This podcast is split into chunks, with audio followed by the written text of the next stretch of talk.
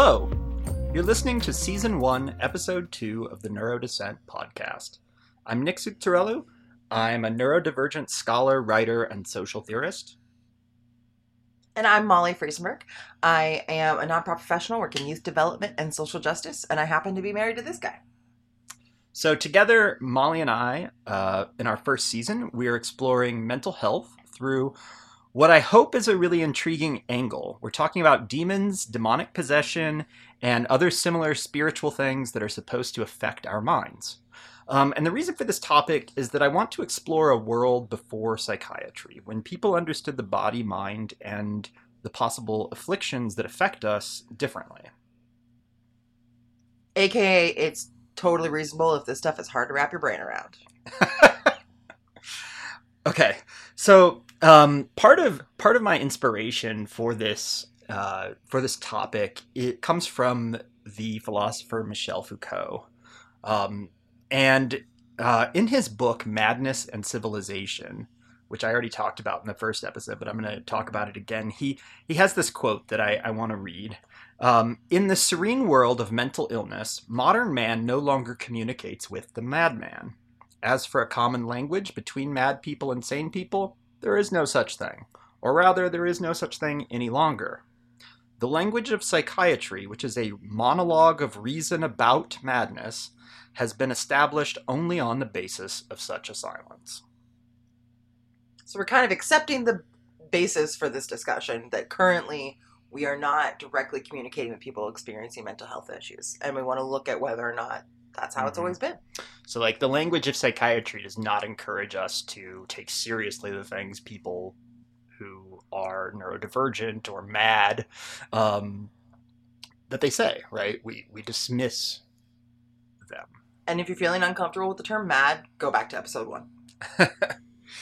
so, um, the idea here is that if we go back in time, like Foucault suggests, and like he does in his work too, um, we should be able to find a discarded way of communicating between mad people and others. And it's not necessarily going to be a perfect form of communication, as we've already seen, but um, the point what? is. Humans aren't perfectly communicating? Yeah, right. Weird. But nonetheless, it seems like the idea of demonic possession is is an idea that has been to some extent discarded by at least modern institutions. It's certainly not totally discarded in our time period. Um, but anyway, if we look at this historical evidence of how people dealt with demonic possession, we might find a way of seeing madness that takes madness seriously and actually listens to it. So I want to explore that possibility with all of the episodes in this season. All right, so we started with Hippocrates in That's ancient right. Greece. Where are we going today? Yeah, so we talked about Hippocrates and the god Asclepius. Um, Whose we, name is hard to say. Yeah, right. I said it wrong in the last uh, in the last episode too. Um, anyway, we saw that to a large extent, the Hippocratic tradition, the Hippocraposy, they're, yeah. they're skeptical of what we might call supernatural causes of disease.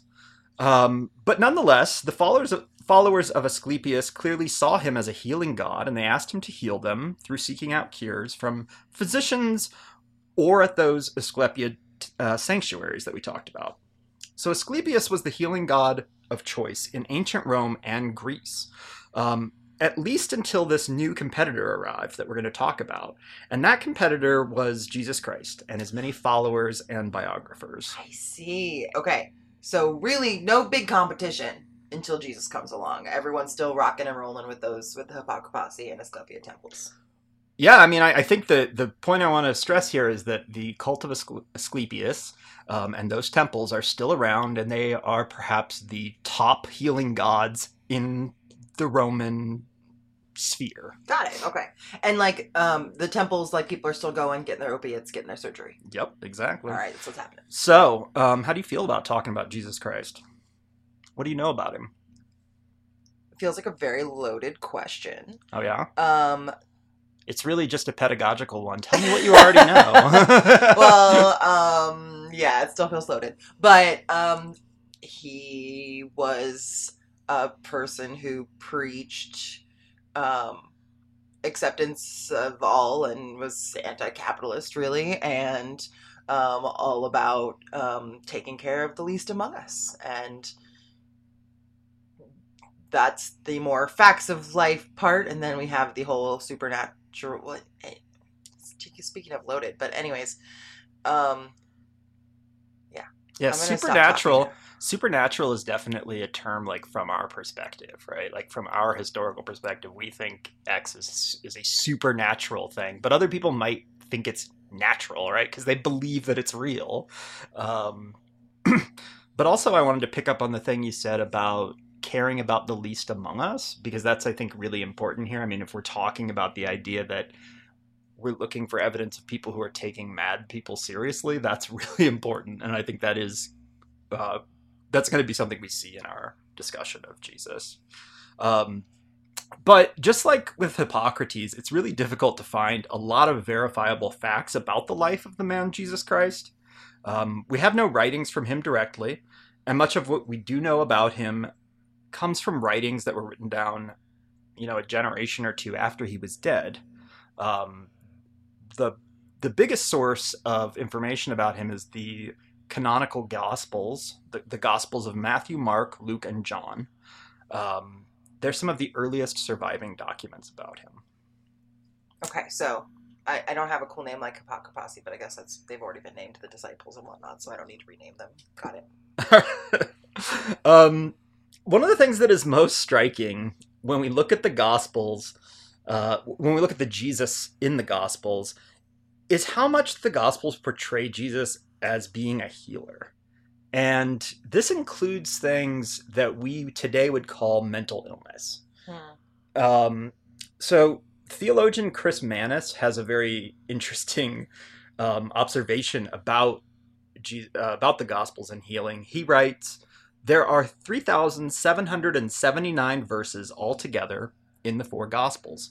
A prodigious seven hundred and twenty-seven verses." Are devoted to the narration of Jesus' healing of physical and mental diseases and the resurrection of dead persons. For his earliest followers, Jesus was a messianic healer par excellence. So that's roughly, according to Manus, about 20% of the Gospels are devoted to talking about Jesus healing. It's interesting because it's it's not that I didn't know Jesus was a healer, right?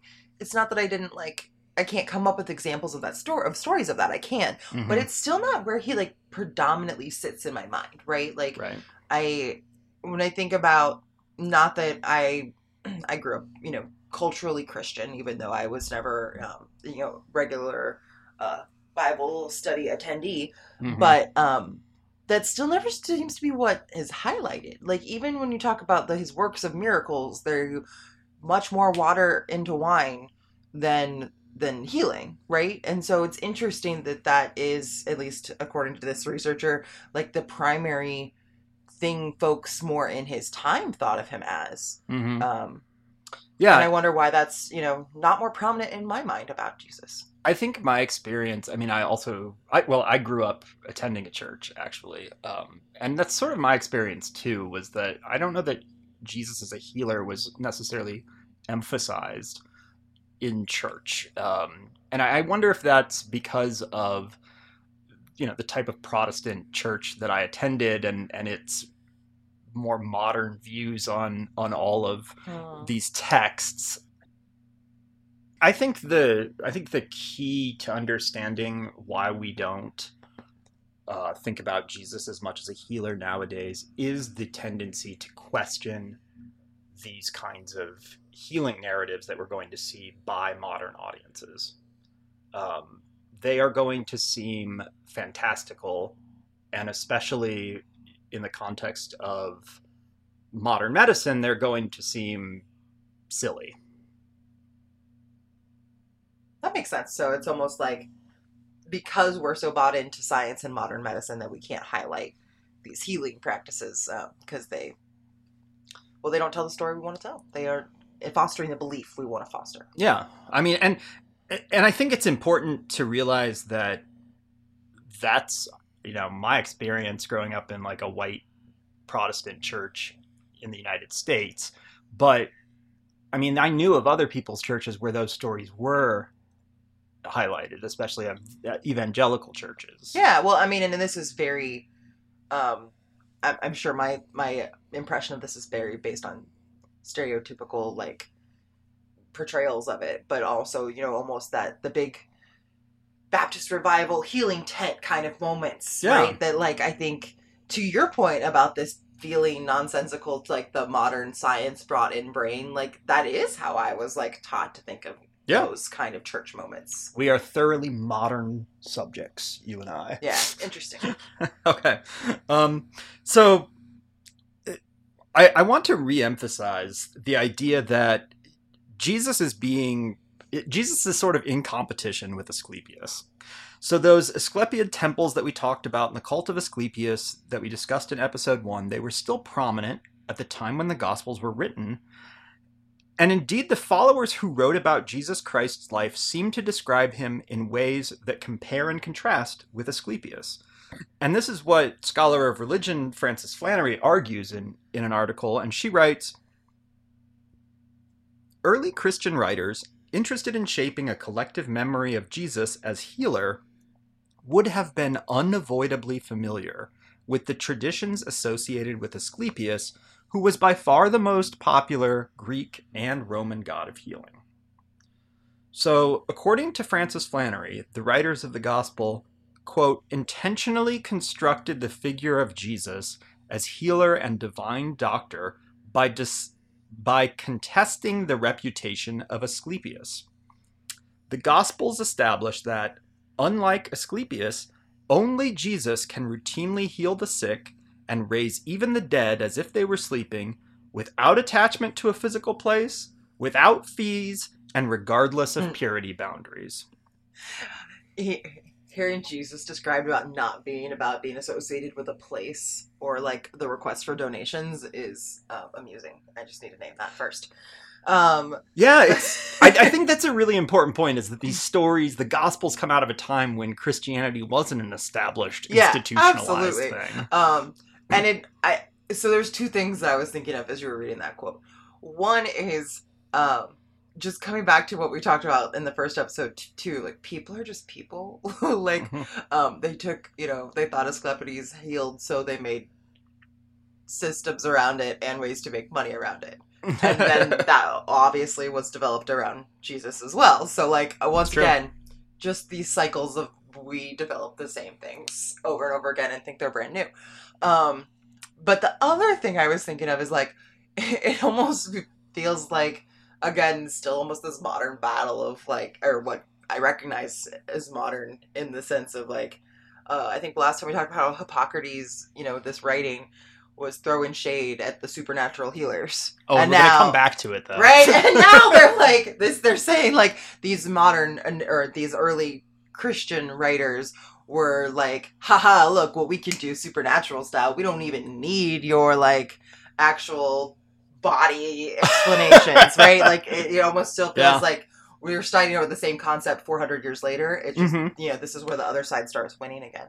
Yeah, and you know what's amazing is that the that the battle is going to wage on and on and on. Actually, it's going to continue. can't possibly We're gonna- be still We're going to hear about it again in later episodes. Okay.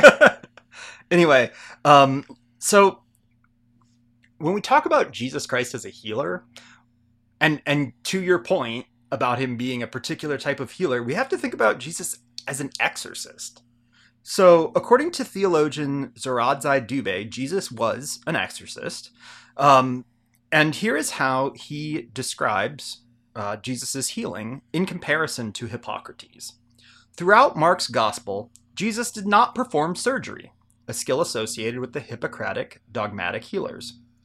Equally, Ooh, they're dogmatic. yes, Fun. they're apparently Okay, dogmatic. Continue. Equally, he did not perform external bodily observations of his patients before healing them, a skill that was, was associated with the Hippocratic physicians. Instead, Jesus' healing power involved exorcising the demonic forces causing sickness. Spiritual authority or power over evil spirits is an important aspect associated with his ability to heal. Okay, so I also want to to give you the perspective of a theologian who talks about Jesus as Jesus's exorcisms from the point of view of someone who's maybe not a demonic realist like us. Uh, this is theologian Andries van Aarde talking about these healings, these exorcisms, and he says those who were healed by Jesus were people who had been traumatized. Imperial exploitation and religious codes that rendered people impure led to conflict within families. The result of this was trauma and demonization, which is ascribing adversity to external forces called demons. So for Van Aarde, their demons are basically metaphorical. So this is where we really see demons as being the mental health specific aspect, rather than the more um, other physical health aspect. Yes, right. So so Van Aarde is definitely emphasizing demons as trauma. Mhm. So here's he continues on writing people lost their land, their subsistence, if they succumbed to disease, they were cast out of households and communities. And so in that context, healing of trauma and exorcism of demons were two sides of the same coin. Jesus, the revolutionary healer, was an exorcist. And in in some ways, I mean, we were saying some of the same things about Hippocrates in the sense that he was thinking about the social harm of folks who had something like epilepsy. Yeah. Um, but this is kind of taking it even further, right? That's not taking what we can name as very biological, like physical disease, but like any kind of trauma too, of like being kicked out of your community and, and things in that nature. I mean, I think that I think that the stories that we get of Jesus best highlight this kind of community level healing um, that is, I think, important in mental health and Mhm. that is ignored, I think, in modern day psychiatry to a large extent, which focuses on the pathologies of the individual. and not how they're interacting with their community. Right. Which makes a lot of sense, you know, even when in my initial like, what do you know about Jesus is it was uh, you know caring about out the least among us, right? So this Yep. very much fits in line with what we do know about Jesus, even if the actual exorcism part is downplayed, which I get because in modern in my modern brain, I hear exorcism and I think horror movie, not mental health practitioner. Yeah. um, all right. So let's let's think about, or I want to look closely now at the Gospel of Mark, which Okay. is one of the Gospels. It's the earliest written one. Um, it's an account of Jesus Christ's life, uh, you know, from his birth to his death, and it was written decades after he actually died, and it was written by a man named John Mark. John Mark was associated with Peter Peter was one of Jesus' closest disciples. So this is perhaps how this ends up having some potential historic accuracy to it. Um, theologian Michael R. Licona has published an article in which he argues that we can think of the gospel as Mark as just about as reliable as the other texts that we have from this time that we consider historical. And so, most notably, he emphasizes that Mark had a very high quality historical source in Peter. Licona writes The case for Mark containing Peter's eyewitness testimony is quite strong. Not only was Mark in a good position to receive accurate reports of Jesus, Jesus' teachings would have been quite easily recalled by his disciples, even decades later. Jesus was a traveling teacher who may have had no more than a dozen or so sermons, some of which he taught countless times. He sent his disciples out to teach what they heard him say. What they had heard Jesus teach, they now taught themselves countless times. They went out in twos, providing the opportunity for one to correct the other when the integrity of Jesus' teachings had been compromised. And they returned and heard Jesus teach even more. After his post resurrection departure, they continued teaching for decades. So, what we are getting here then is certainly a particular account written decades after, but it's also part of a longer oral tradition. So, for anyone whose eyes glaze over a little bit when you go into long quotes, that was basically just in defense of why we want to use Mark as our resource here and why it is probably as good as we could get as close to the happenings at the time. So, um,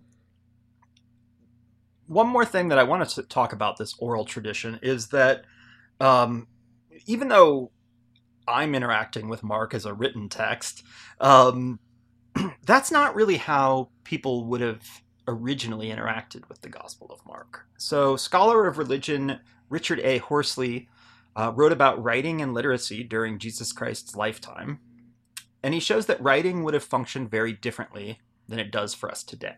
Today, we are rooted in a strong tradition of print publishing and digital dissemination of texts.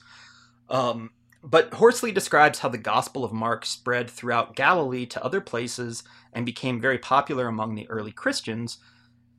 In particular, most of them would not have read the Gospel of Mark. Rather, they would hear it, performed to them orally by someone who is practiced in the art of storytelling. Um, so Horsley argues that the Gospel of Mark had strong resonance among the populace, and that was why it was eventually adopted by church authorities as part of the canon of the New Testament. So it would have been read by people who who were going to also go out and tell the story publicly, Mhm. and that's how most people would have encountered it.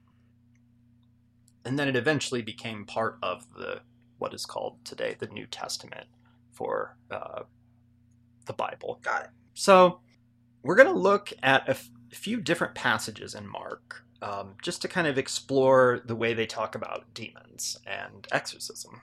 So the first one will introduce Jesus' ability to drive away demons, and then the second two stories will tell Jesus, will show us Jesus actually using his exorcism skills. Okay. So, in chapter 3 of the Gospel of Mark, Jesus appoints his disciples. So, this is what verses 13 through 16 says. He went up to the mountain and summoned those whom he wanted, and they came to him. He appointed twelve, whom he also named apostles, that they might be with him, and he might send them forth to preach, and to have authority to drive out demons.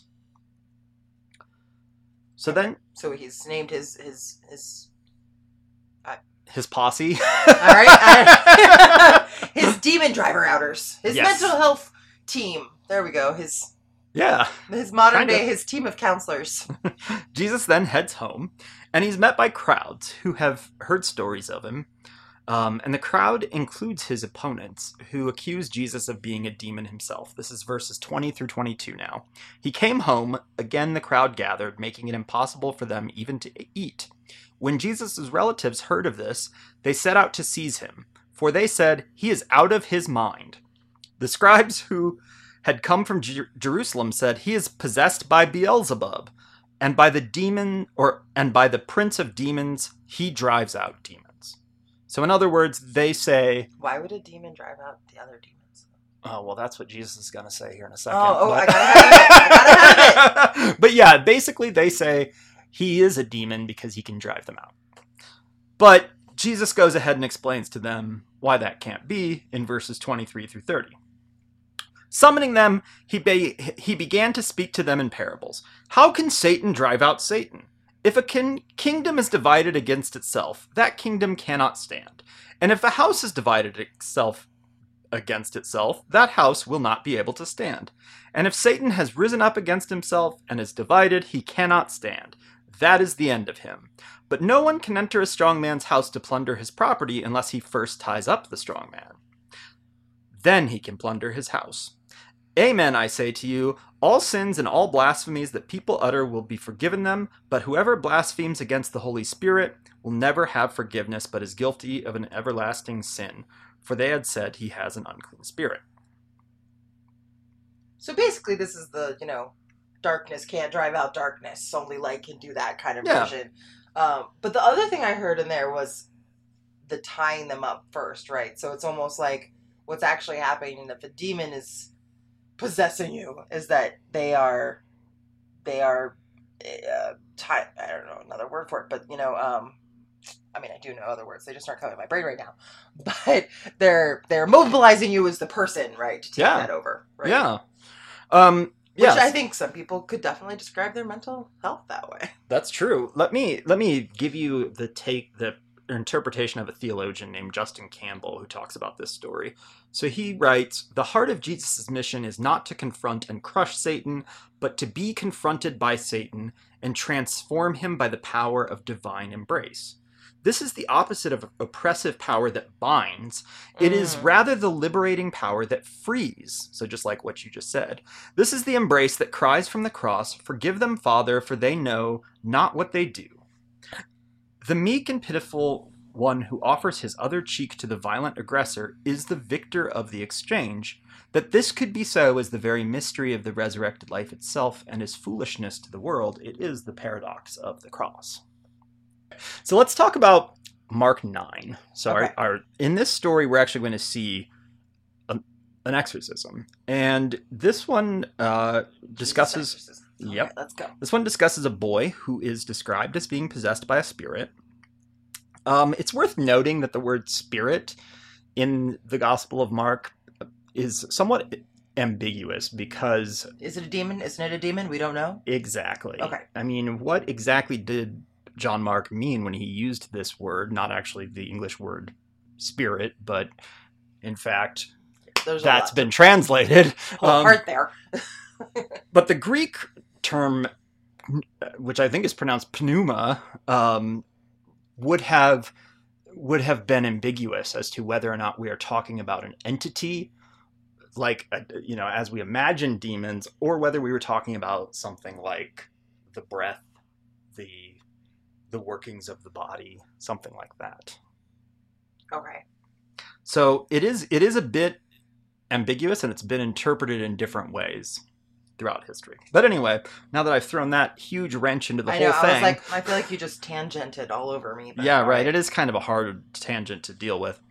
Um, so to who to listeners who are actually familiar with the concept of epilepsy, this boy's condition is going to sound remarkably like epilepsy. Which is the same thing we were talking about with Hippocrates, right? In the Yeah, design. divine- exactly, exactly. So seizure What's it called? Uh, on the sacred disease. Yeah, there we go. Yes.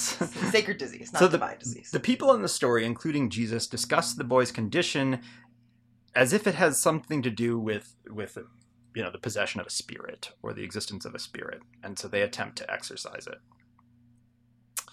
So here is what Mark 9, four, verses 14 through 29 say.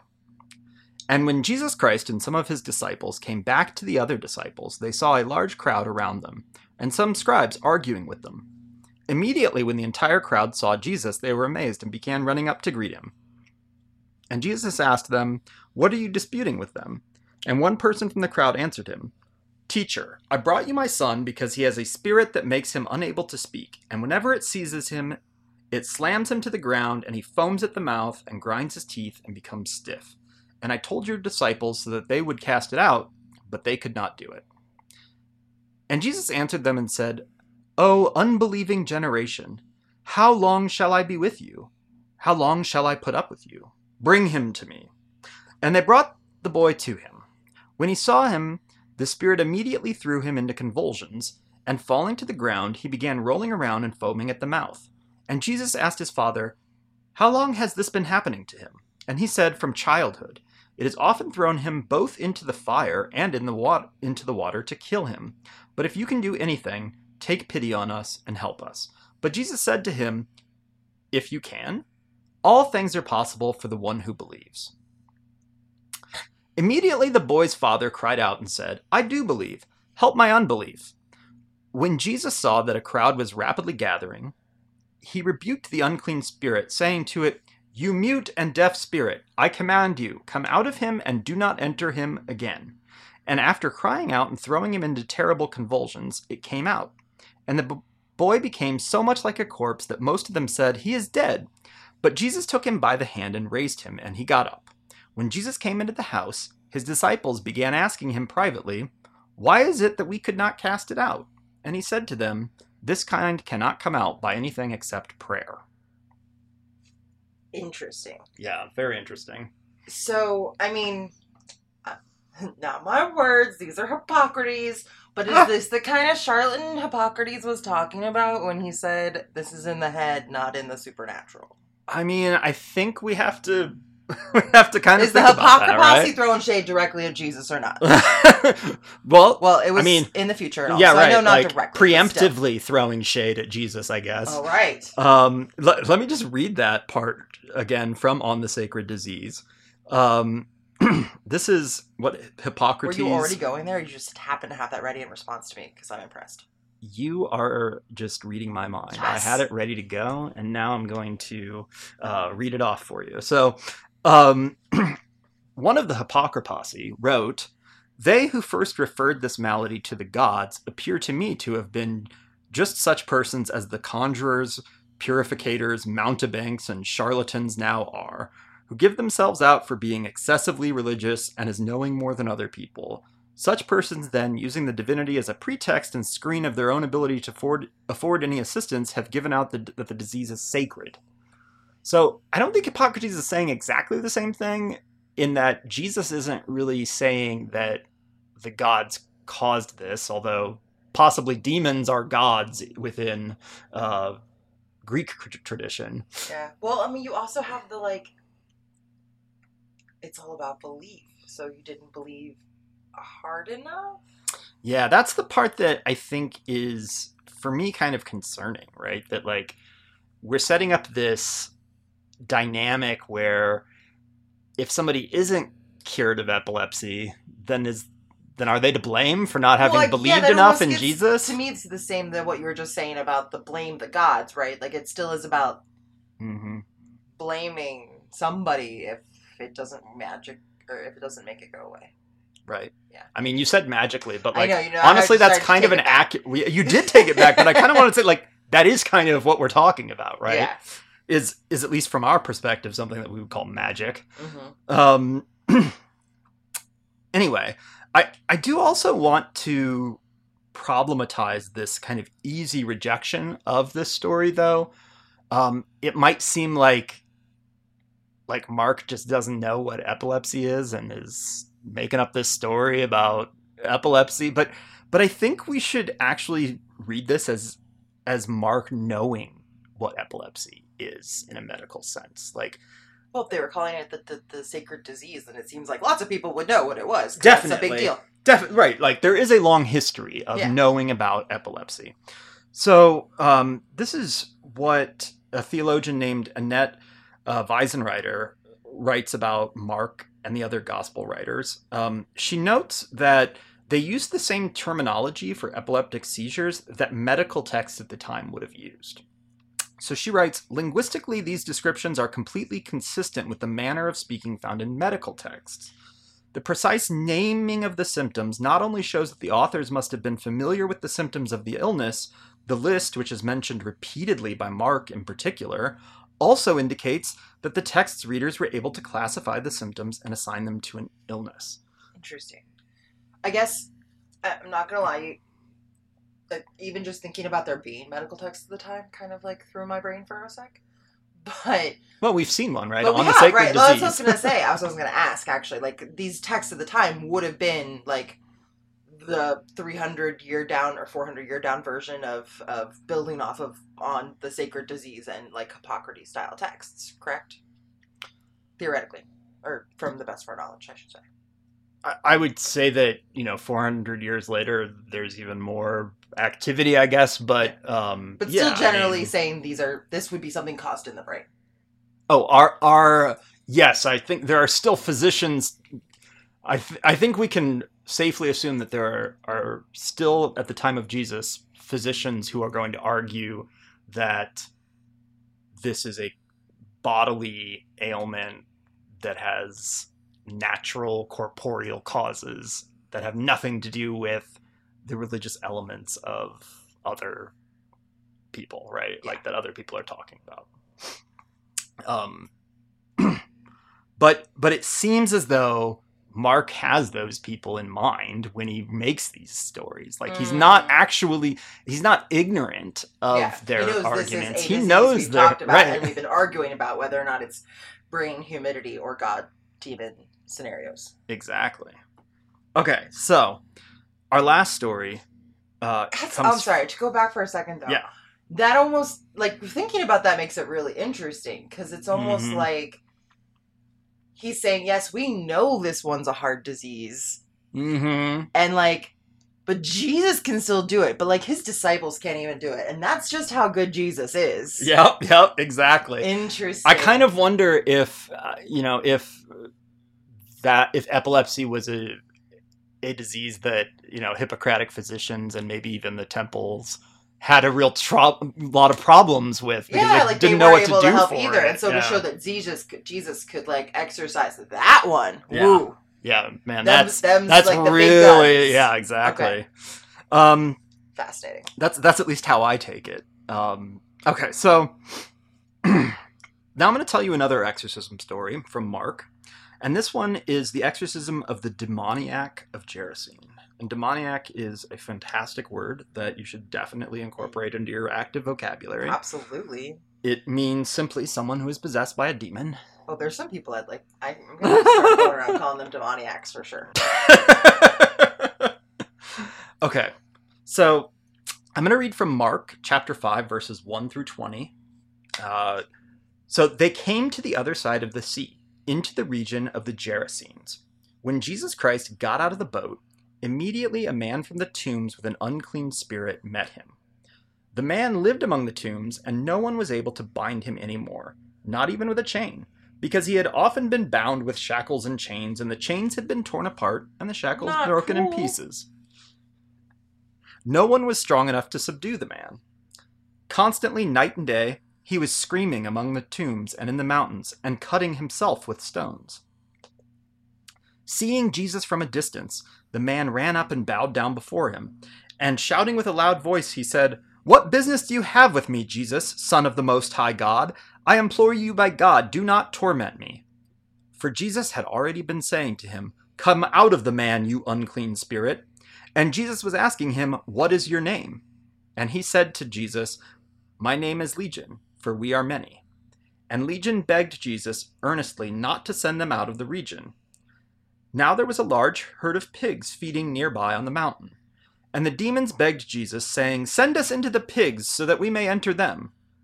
Jesus gave them permission. In coming out, the unclean spirits entered the pigs. And the herd rushed down the steep bank into the sea, about 2,000 of them, and they were drowned in the sea. Their herdsmen ran away and reported it in the city and in the countryside. And the people came to see what it was that had happened. And then they came to Jesus and saw the man who had been demon possessed sitting down, clothed and in his right mind, the very man who had previously had the legion. And they became frightened. Those who had seen it described to them how it had happened to the demon possessed man and all about the pigs. And they began to beg Jesus to leave their region. And as Jesus was getting into the boat, the man who had been demon possessed was begging him that he might accompany him. And Jesus did not let him, but he said to him, Go home to your people and report to them what great things the Lord has done for you and how he has had mercy on you. And he went away and began to proclaim what great things Jesus had done for him, and everyone was amazed. Okay, there's a lot in there. So the first, so the first thing I noticed is like in the first story of exorcism, Mm-hmm. like this is already someone who came for help, right? And he was already talking to the disciples. So it sounds like there was a kerfuffle, but like it wasn't an already really like bad situation that he came upon, right? Mm. Like even if it was like a to do. But in this one, like this sounds like a person that has been like just horribly treated. Like for I mean, I'm sure they would have said it was like safety and whatnot, but like I mean that description of being chained in the tombs, like Yeah. woo, that is rough. Right. Yeah. They the townspeople are clearly aware, uh, have clearly marked that man as mad. Right. Yeah.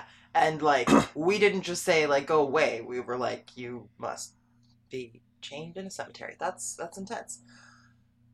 So actually, that's a really interesting thing. Let me let me tell you what theologian Justin Campbell says about this story.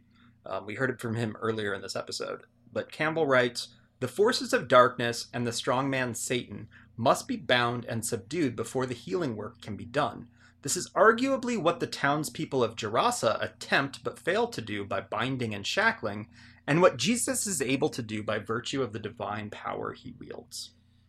So this gets back to the darkness can't drive out darkness kind of thing, right? Absolutely. So treating this person terribly is never going to be what Mm-hmm.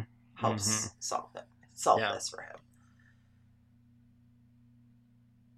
This is really interesting because I can, I mean, obviously I see that, right? I can also see from these townspeople's perspective is like, and you killed all our pigs. which is like their livelihood and their Yeah, So, absolutely. I think it's also a story of like who are we saving? Because I'm also kind of like, oh, did you also starve a bunch of people with the lack of pigs? I don't know. It's a great But- question. So I want to go back also to theologian Andries van Aarde, and um, he he gives us a nice uh, interpretation of Jesus' exorcisms. He writes, "The deeds of the liberating Jesus can today, in the context of modern society, be defined as empowerment healings." Jesus empowered people who succumbed to stress and enabled them to survive. He brought a renewed sense of meaning to people's lives. Jesus' healings were not miracles in the sense of supernatural interventions in the physical world. They signified God's engagement with the social, social world and lives of people. A miracle is not God's periodic interference with a closed natural order, it is rather the permanently hidden, uninterrupted heartbeat of the natural. It is present for those with the eyes and ears of faith. So, How would you paraphrase that one?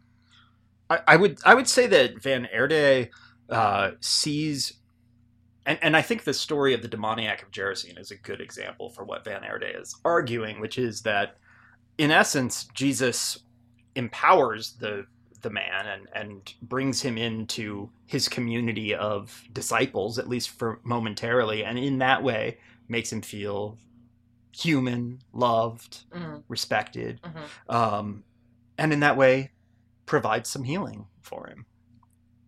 Mm. I was thinking about him then sending him back to his people, right? Yeah. Like not saying you can't join us where you felt that maybe love and connection, right? You need to go back and bring out your people. And and I keep thinking like, oh, well, that seems kind of cruel. How's that person gonna do in that community? And then I'm like, oh, or is the moral better be nice to me or Jesus will come drown your pigs again? I I don't take it that way. I take it as perhaps a bit of a naive thing, right? In the sense that Mm. like maybe what actually happens after the story goes is that they return right back to the cycle of violence.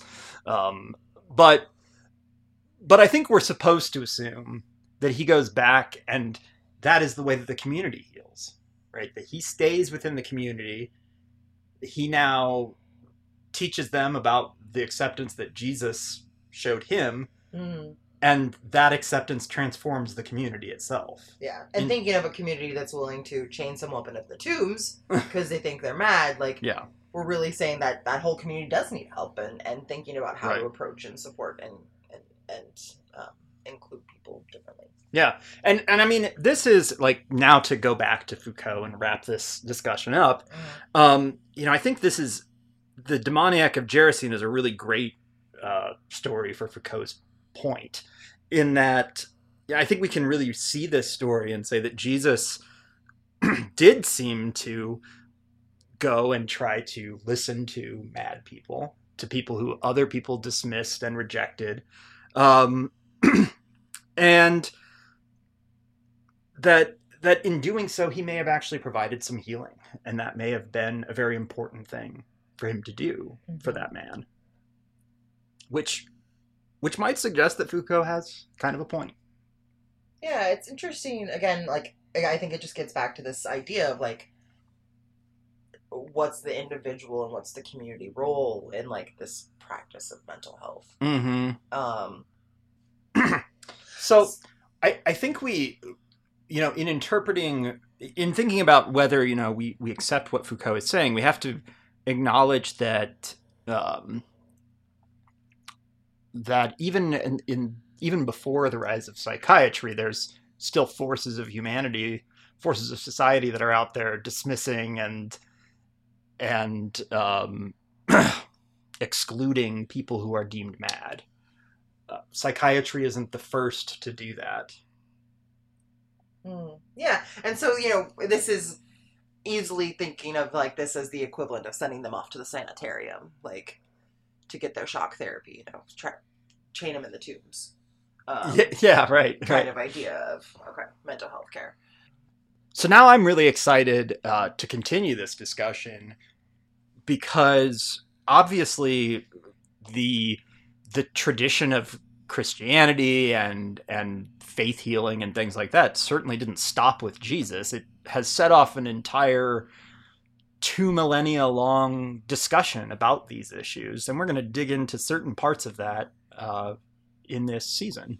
It's interesting how pieces like when I think about modern religion, hmm right? There are a lot You mean of modern Christianity? yes, thank you. Thank Okay. you. When I think about modern Christianity, there are a lot of those practices like on both sides that I can still see, which is what's so interesting because Yeah. like I do think of and have seen a lot of like ostracization, right, from the church for things that could have been mental illness, but also behavior, all the things. Like I, I feel like I have a, a, a strong feeling of that as Mm. as a difficult like well i will I'll, as a cruel tool that has often been used in the church and i also see many people who get their communities from Mhm. the church hmm right who Many people that, whose mental health is absolutely tied directly to their participation in a uh, in a religious community. right and like the idea that that's where you know that's who's bringing you meals if something happens you know in your family and that's